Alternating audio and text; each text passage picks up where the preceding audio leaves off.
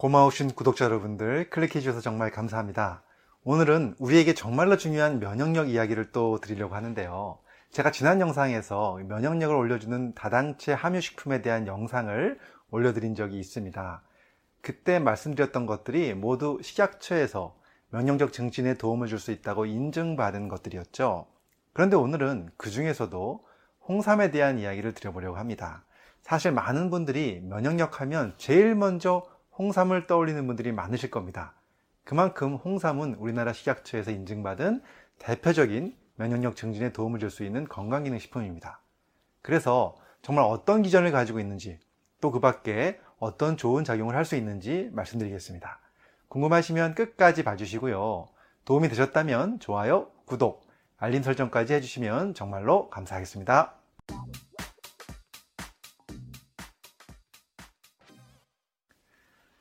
안녕하세요. 교육을 전공한 교육하는 의사 가정의학과 전문의 이동환입니다.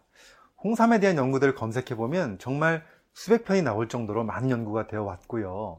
최근에 보면 거의 1년에 100편 이상의 연구가 쏟아지고 있습니다. 현재 국내 식약처에서 인정해준 홍삼의 기능성은 먼저 면역력 증진에 도움을 줄 수 있고 그 다음에 피로 개선, 혈소판 응집 억제를 통한 혈액 흐름, 또 기억력 개선, 항산화에 도움을 줄 수 있다고 되어 있습니다.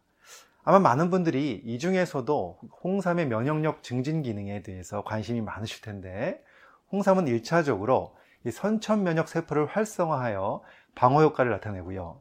2차적으로는 획득 면역 세포와 사이토카인 등의 활성을 조절해서 면역력을 증강시킵니다. 제가 여러 연구들을 찾아보니까 그 외에도 여러 가지 좋은 작용으로 매우 다양하게 나오고 있는데요.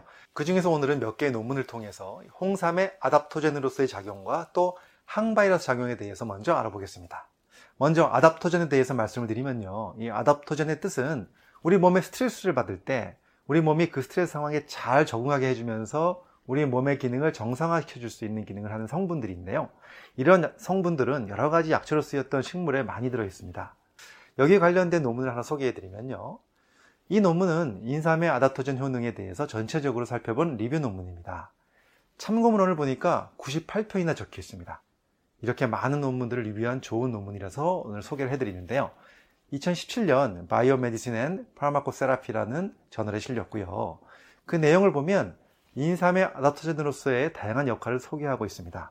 우선 항산화, 또 항염증 작용부터 시작해서 항피로, 호흡기 질환 개선, 조혈 작용, 심장 보호 기능, 비만 감소, 당뇨 조절, 면역 증진의 항암 작용까지 매우 다양합니다. 그런데 여기서 눈여겨볼 만한 내용이 바로 항염증 작용인데요. 염증을 일으키는 사이토카인의 분비를 억제했다는 부분이 매우 눈에 띕니다. 이 바이러스 침투로 인해서 염증을 유발하는 사이토카인이 급격히 분비되는 현상을 우리가 사이토카인 폭풍이라고 하는데요. 이러한 측면에서 봤을 때 이 사이토카인 분비를 억제하고 바이러스 침투와 같은 상황, 즉 우리 몸이 큰 스트레스를 받는 상황에서 몸의 항상성을 유지해 준다는 작용을 한다고 말할 수 있습니다. 이렇게 아다토젠으로 작용하는 것은 우리 몸이 여러 가지 스트레스 상황에 빠졌을 때 그 상황을 이겨나가기 위한 광범위한 작용을 한다는 것이죠. 그 다음으로 홍삼의 항바이러스 작용에 대해서 말씀을 드리는데요. 제가 여러 가지 연구들을 검색해 보았습니다. 일단 논문 검색 사이트에서 ginseng과 바이러스라는 키워드로 검색을 해보면 약 150편의 논문이 나오고 있습니다. 그 중에서 이 논문을 보시면 Korean Red Ginseng, 즉 한국 홍삼의 항바이러스 효과에 대한 논문인데요. 이 논문은 Journal of Ginseng Research 2016년에 실린 리뷰 논문입니다. 그 내용을 보시면 홍삼은 인삼을 열 처리하는 과정에서 더 큰 약리학적 활성과 안정성을 가지게 된다고 나와 있고요. 또 항암, 항염증뿐만 아니라 면역 조절, 활성 및 여러 가지 항바이러스 작용을 하는 것으로 나오고 있습니다. 대표적으로 해당되는 바이러스들을 보면 호흡기 세포 융합 바이러스, 인플루엔자 바이러스, 리노바이러스, 또 에이즈 바이러스, 헤르페스 바이러스, 간염 바이러스 등등 매우 여러 가지 바이러스들이 있습니다. 그런데 이러한 홍삼의 항바이러스 작용은 항바이러스 약물과는 기전이 좀 다릅니다.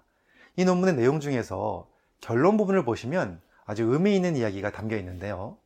계속 새로운 바이러스들이 출몰하고 그 바이러스에 대한 항바이러스 약물과 백신을 계속해서 만들어내는 것은 한계를 가지고 있다는 것입니다. 그래서 우리 인체의 면역과 회복력을 증가시키는 것이 훨씬 더 중요하다는 것이죠. 그런 의미에서 홍삼은 큰 의미가 있습니다. 이렇게 홍삼의 항바이러스 작용은 체내에 침입한 바이러스를 직접 죽이는 것이 아니라 면역 반응을 조절해서 바이러스로부터 세포를 보호하는 작용을 합니다. 그렇기 때문에 어떤 특정한 바이러스에만 작용하는 것이 아니고 거의 모든 바이러스에 작용할 수 있다고 볼 수 있습니다. 즉, 항바이러스 작물과는 다른 기전을 가지고 있는 것이죠.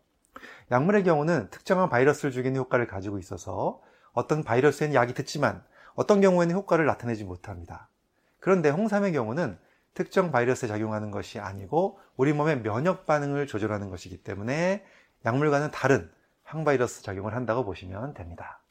이렇게 많은 연구들이 되어 있어서 홍삼은 국내 식약처로부터 여러 가지 기능성을 인정받았습니다. 다시 말씀드리면 면역력 증진, 또 피로 개선, 혈소판 응집 억제를 통한 혈액 흐름, 또 기억력 개선, 항산화에 도움을 줄 수 있다고 인정을 받았습니다. 그렇다면 홍삼이 어떤 성분 때문에 이러한 좋은 작용을 하게 되는 것일까요? 그 성분이 바로 ginsenoside라는 것입니다. 여러분들 사포닌이란 말 많이 들어보셨을 텐데요. 홍삼 속에 특이하게 존재하고 있는 물질들, 바로 사포닌들이 여러 가지가 있는데 이러한 사포닌들을 통칭해서 ginsenoside라고 부릅니다. 그래서 이 ginsenoside가 홍삼의 약리 효과를 나타내는 주요 활성 성분이라고 보시면 되는데요. 그런데 우리가 홍삼 제품을 고를 때 이 진세노사이드 함량이 무조건 많다고 다 좋다고 보기는 어렵습니다. 왜냐하면 이 성분에는 지표 성분과 유효 성분이 있는데요. 이 지표 성분은 원료 중에 함유되어 있는 화학적으로 규명된 성분 중에 이 홍삼만이 가진 고유 성분으로 품질 관리의 목적으로 정한 성분을 말하고요. 홍삼은 ginsenoside RG1, RB1, RG3의 합을 기준으로 품질 관리를 하게 되는데 이것이 바로 지표 성분이라고 할 수 있습니다. 그런데 유효 성분은 원료 중에 함유되어 있는 기능성을 나타내는 성분인데요. 진세노사이드 외에도 함께 함유되어 있는 몸에 좋은 성분으로 보시면 됩니다. 예를 들어서 홍삼 다당체나 아미노당, 미네랄 같은 비사포닌 성분들도 포함이 되는 것이죠. 이 홍삼의 면역력 증진 기능성은 이 사포닌, 홍삼 다당체, 아미노당, 이 미네랄이 적절하게 조화를 이루면서 작용하게 되는데 특히 비사포닌 성분의 홍삼 다당체가 면역 기능을 활성화시키는 성분으로 알려져 있습니다. 그래서 무조건 이 지표 성분인 진세노사이드 함량만 보시고 그 함량이 높을수록 더 좋다고 볼 수는 없다는 이야기입니다. 그리고 많은 분들이 홍삼을 고를 때 어떤 것을 고를까 고민하시는 분들이 많으실 텐데요. 제일 먼저 봐야 할 것은 바로 이게 건강식품인지 건강기능식품인지 확인을 해 보셔야 합니다. 많은 분들이 건강식품과 건강기능식품을 같은 것으로 생각하시는데요. 전혀 다르다고 보셔야 합니다. 건강식품은 식약처의 기능성을 인정받지 않은 그냥 일반 식품의 종류라고 보시면 되고요. 건강기능식품은 식약처의 기능성 인정을 받은 것이기 때문에 꼭 건강기능식품인지 확인하시면 좋겠습니다. 그리고 지표 성분만이 중요한 것이 아니라 유효 성분도 잘 따져보시고 본인에게 도움이 될 제품을 선택하는 것이 매우 중요합니다. 자, 오늘은 이렇게 식약처로부터 기능성을 인증받은 면역력 증진에 도움을 줄 수 있는 홍삼에 대해서 알아봤는데요.